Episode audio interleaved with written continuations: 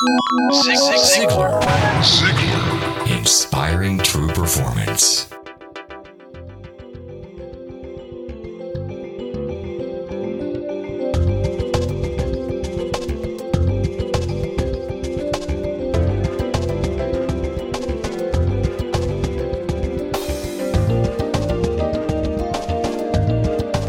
Hi, this is Blake Lindsay, pleased as always to welcome you to our Inspire podcast.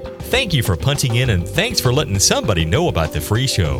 This week we will hear from Zig about a great technique to use with your prospects. To find out more about how what you're selling may solve a problem they may have, Zig will teach you an acrostic POGO, which stands for people, organization, goals, and obstacles. This is a guide to use when conversing with your prospects. I probably don't need to mention that Zig can do a much better job of explaining this, so let's listen to him.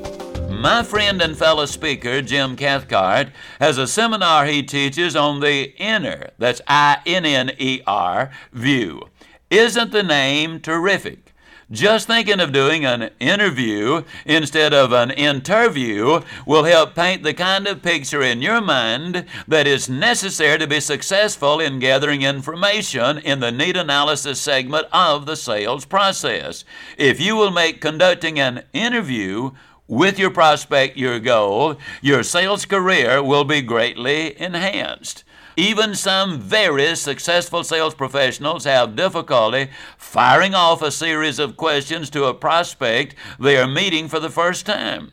Still, others struggle with asking for information without giving some information first.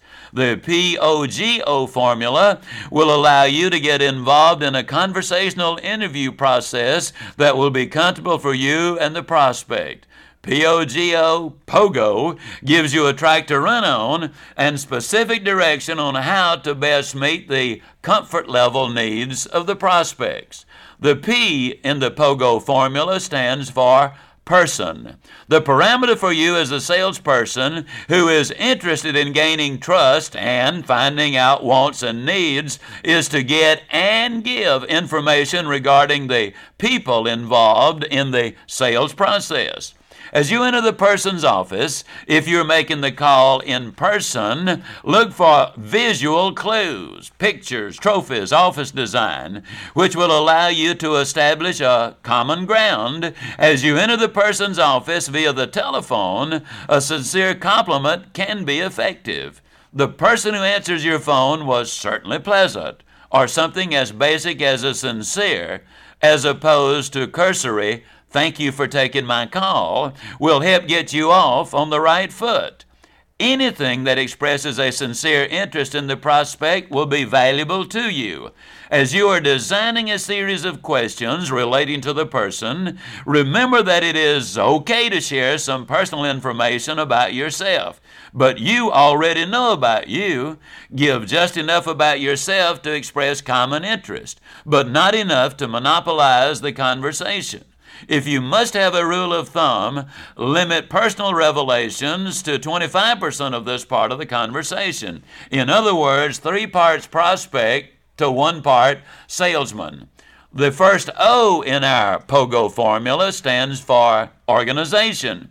As the conversation about the person draws to a close, move to the organization. Again, probe gently and be willing to talk about your organization and the places you have positive common ground, or you can sincerely compliment the prospect. The same rule applies as in the person aspect of POGO 25% about your organization to 75% about the prospects. Now, before I oversell that point, let me emphasize I am not saying you cannot talk about your company.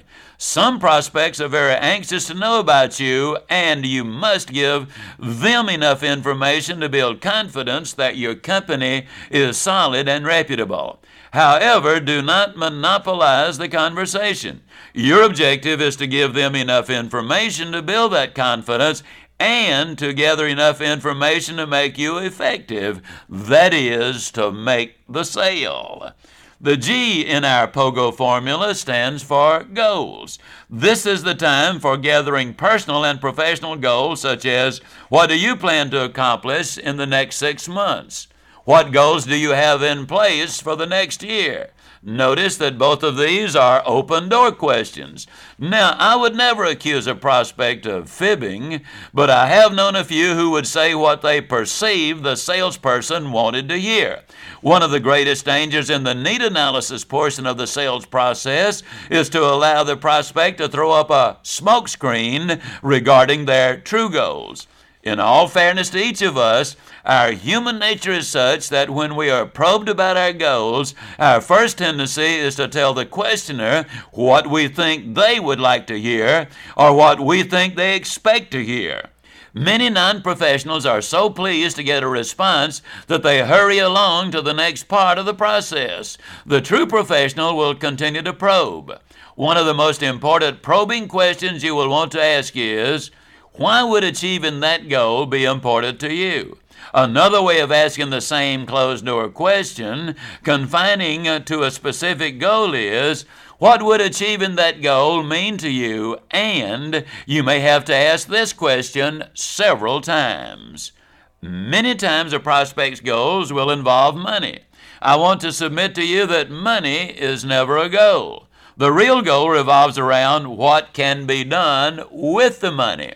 When you ask a prospect about their goals and you get a money response and you follow with the why would that be important to you question, you're beginning to discover true goals. In addition, you are also helping the prospect discover true goals. Many will have given their goals very little thought. And while this portion of the selling process must not digress into a counseling session, your goal must be for the prospect to get real with you. Why do so few people actually achieve their goals? Primarily because they have never really identified the true goals. Once again, the people who think their goal is money are wrong.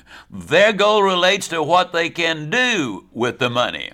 Whether it's to build a monument to themselves, like a beautiful home, or a wing unto the orphanage, it is most important that the real goal be identified. One reason many sales blow up on even the experienced salesperson is because they sold to the smokescreen and did not probe for the real goals. The second O in our POGO formula stands for obstacles to reaching the goals just discussed. As Dr. Norman Vincent Peale says, if you want to meet someone who has no problems, no obstacles in life, just go down to the cemetery. And come to think about it, some of them really have problems. Everyone with whom we come in contact has problems. I once heard a man say, You go up to anyone on the street and tell them, I heard about your problem, and they will say, Who told you? The key doesn't lie in not having problems. Once again, we all have problems. The key lies in finding solutions to those problems. Jim Norman, the CEO of the Zig Ziglar Corporation, made a sales call with one of our reps and the prospect was adamant about not being able to use our services. As the two ZZC representative neared the end of their allotted time, Jim asked, as CEO of Zig's company, we sure face our share of obstacles. Would you be willing to share some of the problems your organization faces? 45 minutes later, they walked out with a sale. He had not talked himself into a sale, he had listened himself into a sale. People don't want to hear Zig Ziglar speak or read Zig Ziglar books.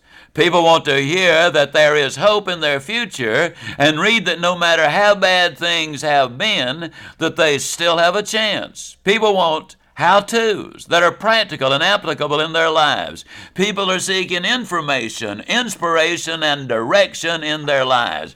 People come to me because they believe I may offer a solution to their problems, that I might help them overcome the obstacles. People will buy from you for the same reason.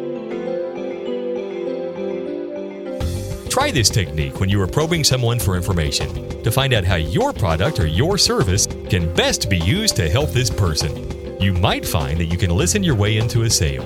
We want to personally thank you for being here every week, sharing your testimonies and constructive feedback with us. If I haven't heard from you, I certainly want to. I hope you have a pen or pencil near you because I'm going to give you my email address and my direct telephone number.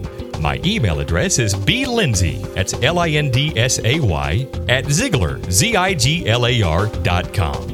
blindsay at Ziglar.com. Our telephone number is 1 800 527 0306, extension 1268. Until next week, I'm Blake Lindsay, encouraging you to live your life to the fullest. Ziglar.